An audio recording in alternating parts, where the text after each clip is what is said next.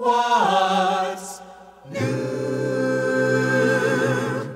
How is the world treating you? Pastor Henry Harder, the Renewal Singers, and I, Ed Peters, welcome you to another broadcast of What's New.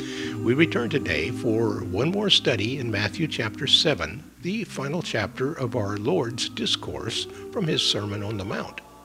On our previous study, our focus was on the illustration Jesus used to point out those that were his followers, those that were wise and built their house on rock, against those that were not his followers, who foolishly built their house on sand.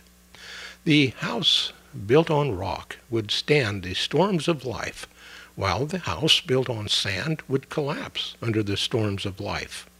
Now, today we come to verses 28 and 29 of Matthew chapter 7, and they deal with the effect of the Sermon on the Mount. Matthew tells us that the people who heard the teachings of Jesus were astounded at his teachings, not only at his doctrine, but also concerning the manner in which he taught. For he taught them as having divine authority, as lawgiver, expounder, and judge, not as they were accustomed to by their scribes' teachings.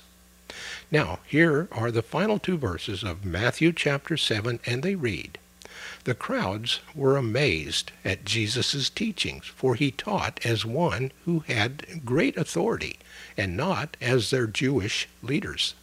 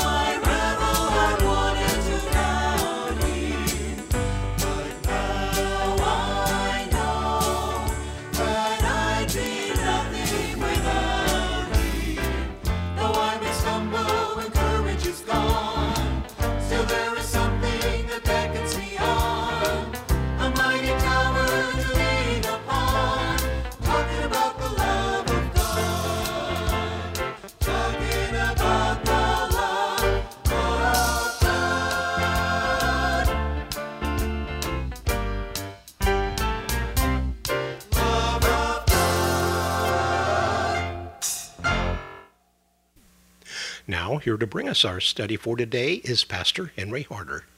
The people were astounded at the sense of authority which the speaker exuded. What was it about him? Was it the manner in which he spoke? Was it his attractive or powerful personality or his vocabulary? His powers of persuasion or the content? What was it that amazed that Jewish audience? They were spellbound. The words of the talk were recorded by Matthew in chapter 5 through 7 of the first gospel. The speaker was Jesus. The people were Jews, his people according to the flesh.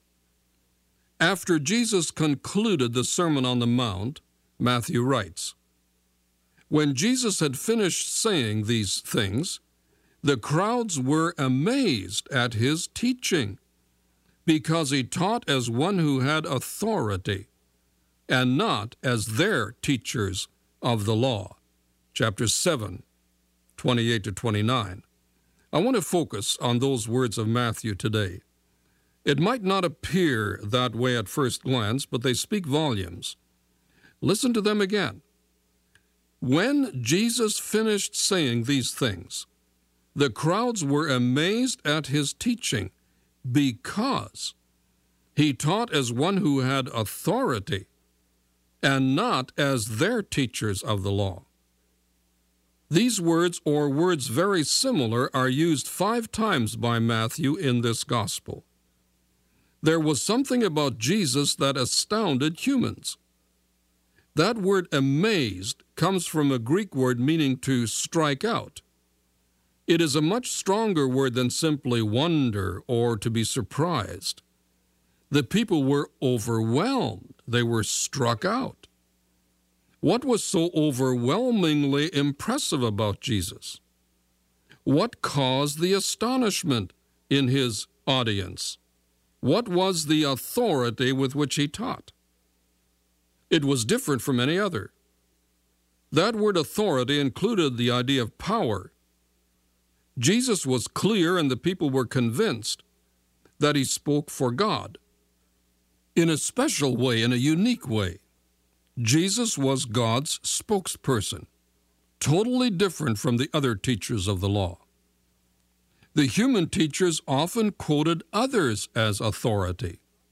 They often appealed to tradition for authority. They had no authority in themselves. As they spoke and taught the law, they appealed to and reflected its authority. They stood under the law, but Jesus stood above the law. Don't miss that crucial point. Every human teacher stood under the law's authority, but Jesus stood above it. He was the lawgiver himself. That's what gave him his unique authority, which no other teacher of the law possessed. He could determine the continuity of the law, how it should be lived out in this new era, as this Sermon on the Mount shows. He could interpret it and authoritatively say what it meant today. The scribes didn't have that authority. The people, the Jews listening on that hillside, recognized Jesus' unique authority and they were amazed. There really was a huge difference between Jesus and the other teachers of the law. Now, the word teaching in the phrase, the crowds were amazed at his teaching, is the Greek word didache, which refers to both content and manner. The crowds were astonished at both. Apparently, Jesus' authority became evident in what he said and in how he said it content and manner. Unfortunately, we humans now read the words of Jesus, and for the most part, we remain unmoved. Perhaps if we could hear him speak, we would be more moved, but we can't. Perhaps if we would realize who it is who spoke those words recorded in our Bibles, we too would be amazed and overwhelmed we still have Jesus' words. Read them, study them, think about them. Certainly, Jesus' words deserve that much. I guarantee you, if you'll come to His words in that way, and with faith in His person, you too will be overwhelmed. As I read these words of Jesus from Matthew 5 through 7 in preparation for these programs, and as I focused on them, I must admit, I received a new appreciation of Jesus' uniqueness, of his power, wisdom, and glory. Reading these words with an open heart for Jesus and with an open mind for truth will convince even the hardest heart that Jesus was not just another human who loved and obeyed God's word. He was and is the Word of God. I am not surprised at this Jewish crowd who sat on that hillside and heard the Lord Himself. I'm not surprised that they were overwhelmed. Evidently, no one in that crowd of Jesus' people, according to the flesh, missed his power in content and manner as he spoke. They must have been convinced that he was indeed the Son of God and their Messiah. Would that not only his people according to the flesh, but everyone would hear Jesus that way. I wish I could have been there and experienced that same emotion and faith.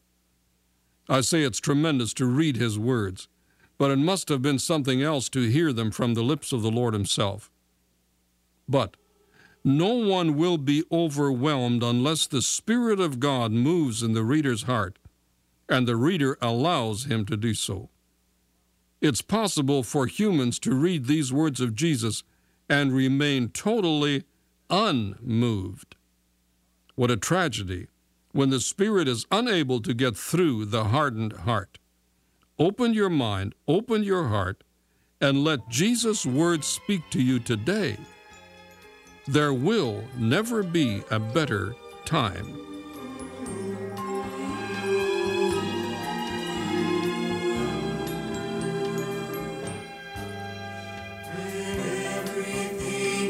Beautiful